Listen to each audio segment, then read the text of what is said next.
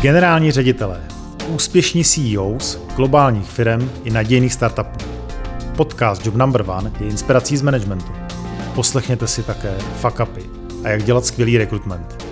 Dobrý den, vítám vás v podcastu Job number one. Dnes máme druhý díl povídání s Vladimírem Tichým, ředitelem Schneideru České republiky. Dobrý den, Vláďo. Dobrý den. Minule jsme si povídali o vašem putování po světě, především v Londýně a v Dublinu. Napadlo mě si zazpomínat na nějaké vaše největší trapasy, které jste si užil, protože předpokládám, že britský gentlemanský způsob mohl přinášet určité zajímavé situace. Příběh z kapsáře, může jich být několik, já vezmu jeden krátký. Měli jsme velké zákaznické setkání, fórum asi dvě stě lidí a stáli jsme spolu s kolegou Francouzem, nutno podat, to je, to je pro příběh důležité, na pódiu a zákazníkům jsme se snažili něco vysvětlovat, to už je jedno, o co šlo. A ve francouzštině, i když francouzsky neumím, tak jsem pochopil, že pokud chcete někomu vzdát hold, tak políbíte prsten. To byl zvyk prostě králi políbit prsten. Takže jedeme, jedeme naši připravenou show a kolega do toho pronese právě v tomto duchu, že chtěl někomu vzdát hold, kiss the ring.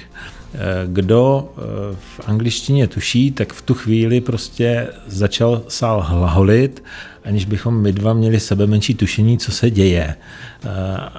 Tak jsme se snažili nějakým způsobem přes to přenést, pozornost byla rozostřená, no a až jsme slezli z toho pódia, tak nám řekli samozřejmě kiss the ring, znamená ten zadní ring, který máme všichni, takže v tu chvíli teda chápu, že pozornost publika byla rozostřená.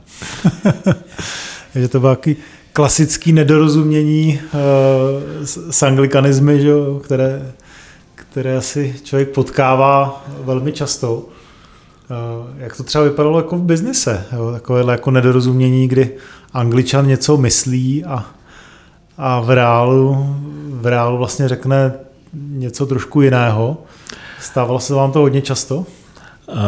Já bych řekl, že na začátku těch slepých uliček byla spousta. Vlastně já jsem v, v roli obchodního ředitele často seděl u jednání, ale vždycky, vždycky jsem tam sebou měl rodilého Angličana a vždycky jsme se dopředu domlouvali, aby k těmhle věcem nedocházelo, protože jsem byl dobře vědom toho, že při nuancích vyjednávání obchodních smluv, ještě navíc v anglosaském právu, tam budu tahat za ten kratší konec, takže vždycky posila sebou. Takže zase jako doporučení pro českého manažera, pokud by se objevil v obchodní roli v Anglii, tak do toho moc nezasahovat. Zasahovat myšlenkově a vnášet do toho nový směr a novou strategii, to si myslím, že je ta přidaná hodnota člověka zvenčí, a, ale ta praktikálie a ty detaily toho vyjednávání, tak mít někoho při ruce. Jo, aby vlastně člověk nešlápl jako slon do porcelánu. Přesně tak. V současné době si Češi možná začnou připadat jako v porcelánu z hlediska nějakého Green Dealu vydržitelného biznesu, protože to je něco, co se na nás hrne. Jak vy vlastně vnímáte tuto, tuto situaci ve vaší firmě a co byste třeba doporučil lidem, kteří nás v tomhle chvilku poslouchají? Já musím na úvod říct, že udržitelný rozvoj je něco, co Schneider za prvé baví a za druhé cítí jako velkou výzvu už patnáct let. Je to vlastně věc, která je auditovaná externě. My jsme první program pro udržitelný rozvoj v rámci firmy vykopli v roce dva tisíce pět a za tu dobu hlavně v té době to ještě nebyl zdaleka takový mainstream, jako je to dnes. A my jsme si na té cestě prošli jako velmi hodně slepých uliček, co funguje, co nefunguje, spousta K P I, které se ukázaly nerelevantní, ale postupem času jsme se dostali do pozice, že kombinujeme udržitelný rozvoj se zdravým biznesem aniž by to šlo v nějakém nesouladu. A tady si myslím, že je velká výzva pro české firmy, aby to uchopili jako příležitost a ne jako nějakou byrokratickou legislativu, která jim bude komplikovat, komplikovat život. Řeknu jeden konkrétní příklad, protože myslím si, že ta, ta debata celkově by se měla odprostit od emocí a maximálním způsobem se snášet na zem a bavit se o faktech. Pro mě ten základní je, že uhlíková stopa budov je čtyřicet procent celkové uhlíkové stopy. My se pořád soustředíme na dopravu, další elementy, je to určitě důležité, ale budova jako taková, jakákoliv budova od rodinného domu přes kancelář, v které dneska sedíme, až po budova, která má, která je obálkou nějakého výrobního závodu, tak pokud si to všechno sečte, tak, tak jsme opravdu na čtyřicet procent. A ten my, pot... my docela mluvíte z duše, protože já jsem si postavil dům a mám tam jenom el é dé pásky. A když jsem to chtěl po elektrikářích, tak prostě to bylo skoro neřešitelná záležitost pro ně. Jako říkali prostě jako, já nevím, kolik tam mám dát metrů el é dé pásek, nevím, jak mám udělat rozvaděče. Jako opravdu obrovský problém. Mhm. Vlastně vůbec jako to naprojektovat. Takže jako skončilo to tak, že jsme měli naprojektovaný jeden velký rozvaděč. A já jsem si zkoušel a testoval jsem si el é dé pásky podobně a měřil jsem si telefonem lumeny, jestli to bude mít dostatečné osvětlení nebo nebude, protože nikdo mi nebyl schopen vůbec jako vyřešit tuhle situaci, že to ještě nikdy nikde nedělali. Mm-hmm. A, a jeden z mých motivů prostě bylo jo, jako mít nízkou spotřebu energie samozřejmě mm-hmm. a za B neutratit nesmyslné peníze za super designové lustry. Určitě správný směr. My jdeme v tom kroku ještě o jeden stupeň dál v tom smyslu, že se třeba v rámci výrobního závodu snažíme kombinovat řízení té hladiny osvětlení na konkrétní normou dané intenzity, protože tam máte samozřejmě okna, máte tam různá, různá prostředí a tohle to je krásný příklad té chytré aplikace, která, která může nastat, ale Ta, ta, ten potenciál, který, který v těch úsporách je, hlavně u stávajících budov. Teďka dáme chvilku na stranu ty nové budovy, protože ty se obnovují v řádu možná e, nějakých desetin procenta, ten celkový fond e, budov, ale je to hlavně o rekonstrukcích. Tam se teďka povedl projekt tady v České republice, kdy se brownfield e, překlápil na e, nov, nové inovační centrum, ale zůstal ten skelet. A majitel byl velmi progresivní, osvícený a dosáhl tam osmdesát procent úspory, která je zdokumentovaná, změřená. Takže proti původnímu stavu dnes osmdesát procent energií dole. Takže tohle se s tím domem dá udělat a když si to spočítáme vlastně na, na celý ten fond budov, který se tady nachází, tak to není jenom o tom, že budeme vyrábět tu energii z udržitelných zdrojů a že, že to bude čistší, ale ten hlavní potenciál tkví v tom energy managementu a v těch úsporách. Protože když si vezmete čistě matematicky efektivitu výroby elektrické energie, tak v průměru ze třech jednotek energie získáte jednu jednotku energie na tom výstupu. To znamená tři jednotky energetické uhlí, řeknu, nebo nějakého jiného zdroje plynu, tak na výstupu je jedna jednotka. Takže ta jedna jednotka ušetřená na tom výstupu vlastně je páka třikrát na tom, na tom, na tom primárním energetickém vstupu.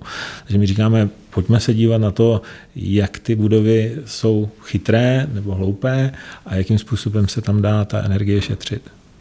Myslíte, že to je třeba jako aplikovatelné pro ty firmy z hlediska nějakých budoucích štítků, přesně neznám ty názvy, protože vlastně jako Evropská unie vytváří normy na to, že jo, aby, aby jsme byli jako neutrální, že jo, takže do jaké míry vlastně třeba tyto úspory budou mít ten vliv na to, že ty firmy potom dostanou to správné razítko, aby mohly být dodavateli třeba německých firm, že jo, který na to budou určitě hodně, hodně tlačit na dodržování vlastně Určitě to bude driver. Osobně vidím jako velký posun v tom, že pět sedm let zpátky, pokud přišlo vůbec na debatu o energetické efektivitě, energetické účinnosti, tak hnedka další otázka byla, jaká je návratnost téhle investice. A to pořád platí a ta návratnost tam musí být.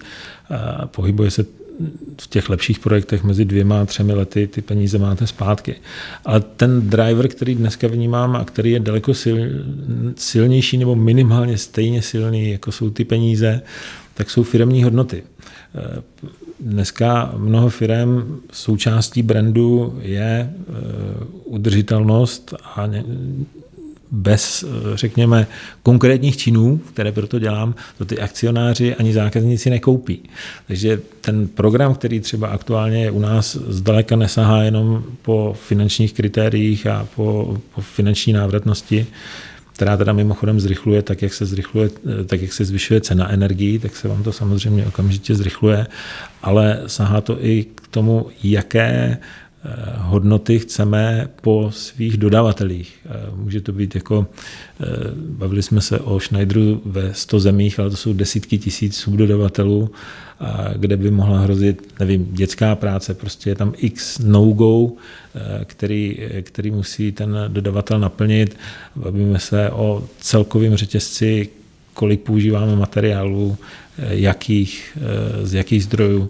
Takže my se na ten dodavatelský řetězec díváme poměrně do hloubky a já jsem u několika auditů měl možnost být, když jsme přijímali do rodiny nového subdodavatele a je to velmi robustní auditovaný proces, než si někoho pustíme do rodiny, abychom dostali těmhle těm hodnotám.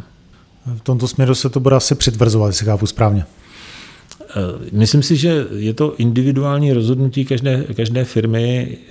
Já tam vnímám přesah až do schopnosti firmy natáhnout nový talenty. Protože pokud budu mít svůj udržitelný firemní program plný prázdných hesel a když to řeknu hodně škaredě, budu jenom sázet stromky, tak si myslím, že to těm mladým talentům nebude stačit. My musíme jít dál až na jádro věci a pomocí technologií a právě digitalizace dneska dokážeme dělat takové projekty, které jsem zmiňoval. Jsou to vyšší desítky procent úspor a to pak má hmatatelný a měřitelný dopad. Vy narážíte, co týká vlastně té mladé generace, jako mladé talenty, že v zásadě jako jejich výchova je v tomto směru jako zřejmá, že si budou vybírat jenom zaměstnavatele. Nevím, čím to je, zda jsou jiní. Já když doma něco špatně vytřídím, tak hnedka dostanu kartáč od svých třech, některého ze svých třech dětí, že jsem to, že jsem to vytřídil špatně.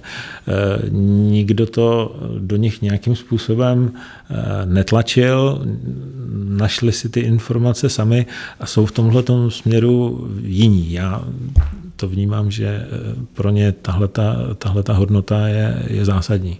No to je hodně zajímavé, protože už jste několikátý manažer, který toto zmiňuje, včetně, včetně mě, že vnímáme, že ta nová generace, teďka už se nebavíme o generaci, já nevím, co to je Z, ale ještě, ještě vlastně jako i, i mladší, to má nějaké ročníky asi dva tisíce deset, že?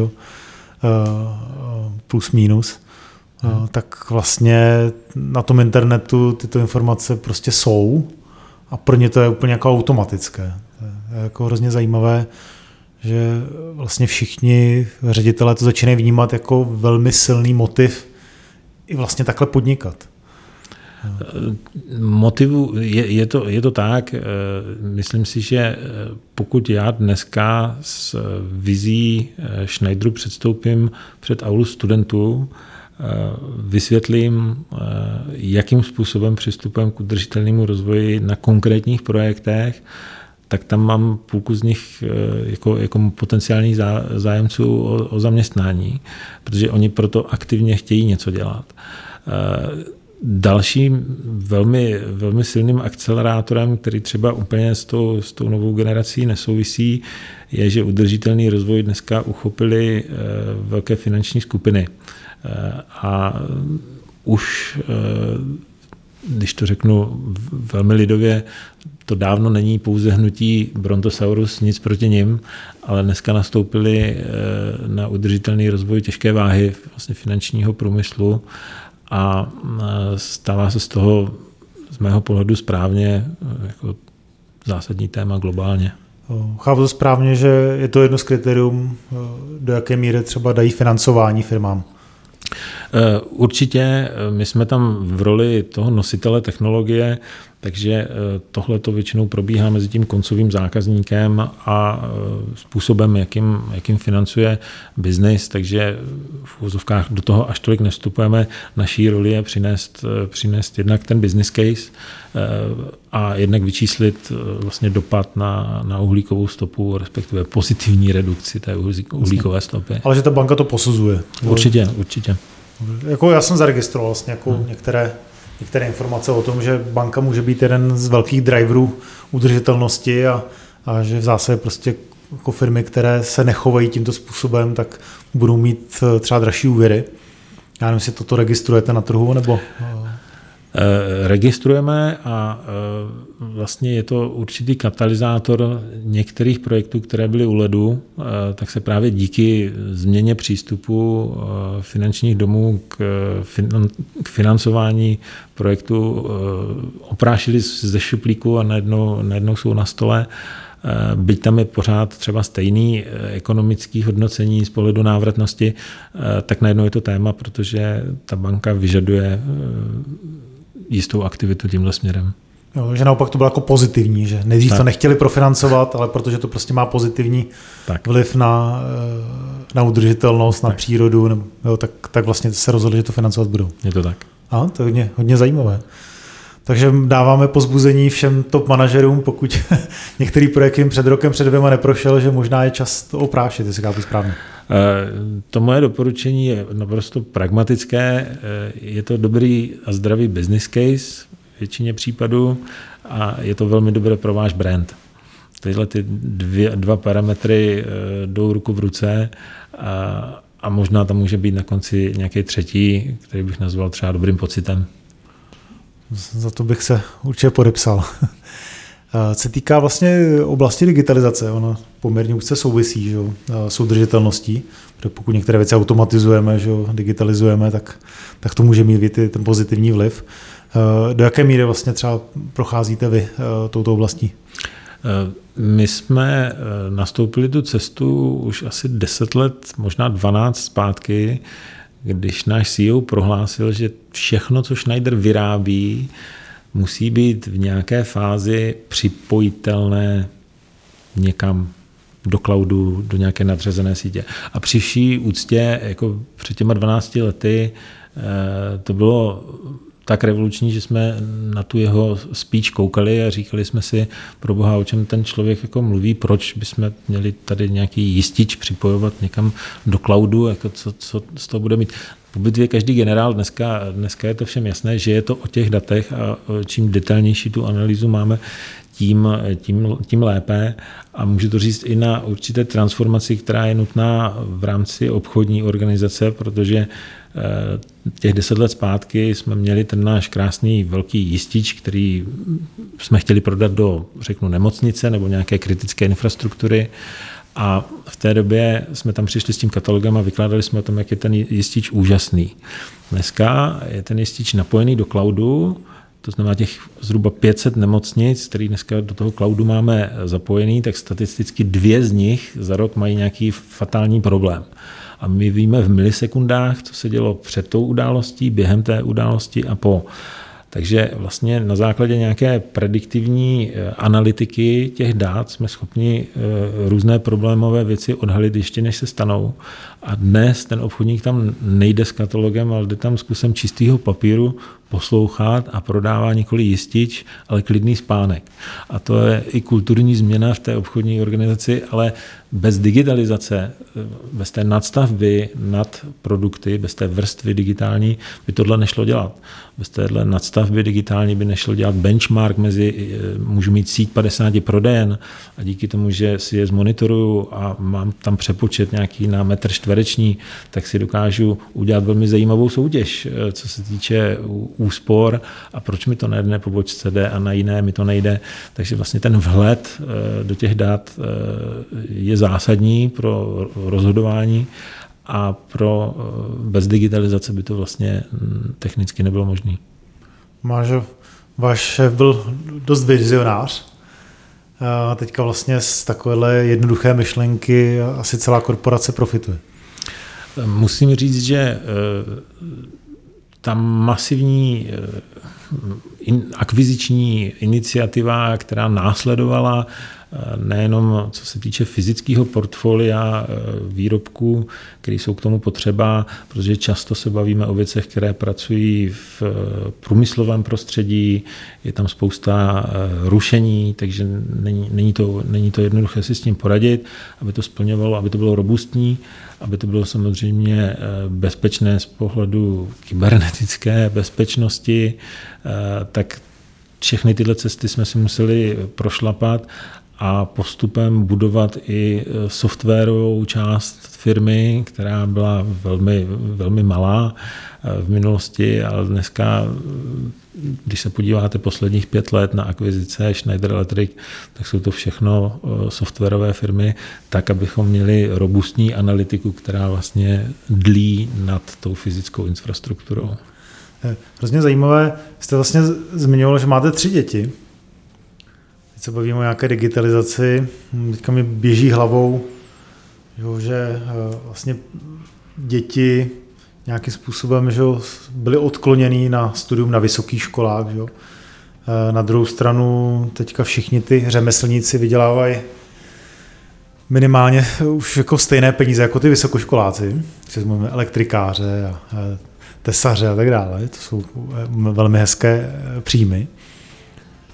Co budete doporučovat svým dětem? Má to být ten elektrikář, který, který má rozumět té vyhlášce padesát? Nebo to má být ten programátor, který bude dělat ty nadstavbové, nadstavbové věci a má jít na tu vysokou školu? Kam, kam, byste směřoval, kam budete směřovat své děti? A, a předpokládám, že o tom musíte přemýšlet, že? Jako kam se to vlastně posouvá. Já teďka nechci citovat chybně a myslím si, že to je čínské přísloví, že děti jsou turisté, kteří se ptají na cestu. Takže moje jediné přání je, aby byli šťastní a myslím si, že nejhorší, co rodič může dětem udělat, že do nich projektuje nějakou svoji představu.